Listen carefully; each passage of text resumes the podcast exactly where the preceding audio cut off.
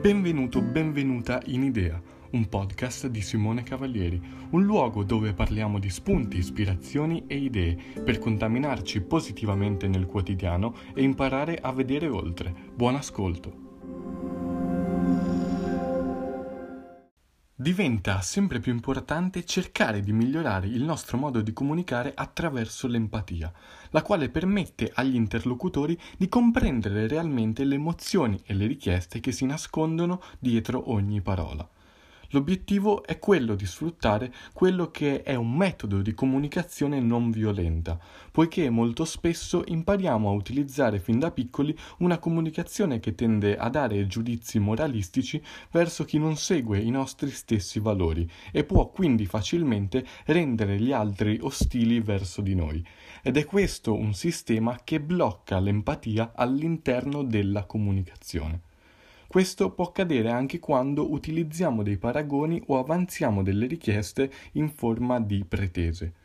Uno dei primi aspetti che sfrutta questa tipologia di comunicazione dà importanza all'espressione di osservazioni senza mescolarle di giudizi o critiche, che generalmente causano resistenza nel nostro interlocutore, cercando al contempo di evitare le generalizzazioni. Allo stesso modo, essa entra in gioco anche nel momento in cui esprimiamo dei sentimenti, che mettono in luce la nostra vulnerabilità permettendoci di relazionarci meglio con gli altri. Diventa poi di fondamentale importanza prendersi la responsabilità dei propri sentimenti, i quali non sono gli altri la causa delle nostre emozioni, ma sono proprio le nostre azioni e parole a produrle. Nel momento in cui diventiamo consapevoli dei nostri bisogni, capiamo che sono questi a essere responsabili dei nostri sentimenti e non le azioni degli altri. Vogliamo quindi raggiungere quello che è uno stato di libertà emotiva, in quanto non siamo più spinti a rispondere ai bisogni degli altri per senso di colpa o paura, ma per empatia accettiamo la responsabilità dei nostri bisogni e capiamo che non li possiamo soddisfare a spese di quelli degli altri. Un altro fattore determinante risulta essere l'espressione con chiarezza delle nostre richieste. Questo aumenta la probabilità di ottenerlo.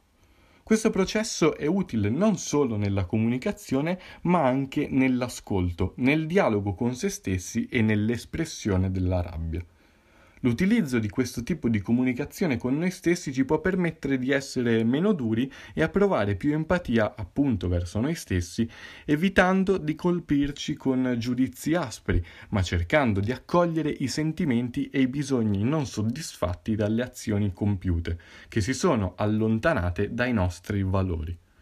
Anche nell'espressione della rabbia questo processo può essere determinante, trasformando i giudizi in bisogni insoddisfatti e connettendosi a essi, in quanto il più delle volte la violenza è il risultato del fatto che le persone credono che il dolore sia prodotto dagli altri. Dunque questa modalità di dialogo ci permette di comunicare con gli altri con maggiore empatia e chiarezza, focalizzandoci su aspetti come le osservazioni, i sentimenti, i bisogni e le richieste specifiche. Solo quando siamo in grado di esprimere delle osservazioni senza valutazioni, comprendere i nostri sentimenti ed esprimere i nostri bisogni, allora riusciamo a migliorare ed evolvere la nostra comunicazione.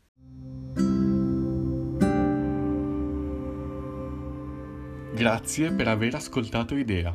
Se la puntata ti è piaciuta ti invito a lasciare una recensione su Apple Podcast e se metti le 5 stelle mi aiuti a raggiungere più persone. Oltre a ciò ti ricordo di condividerlo con tutti i tuoi amici.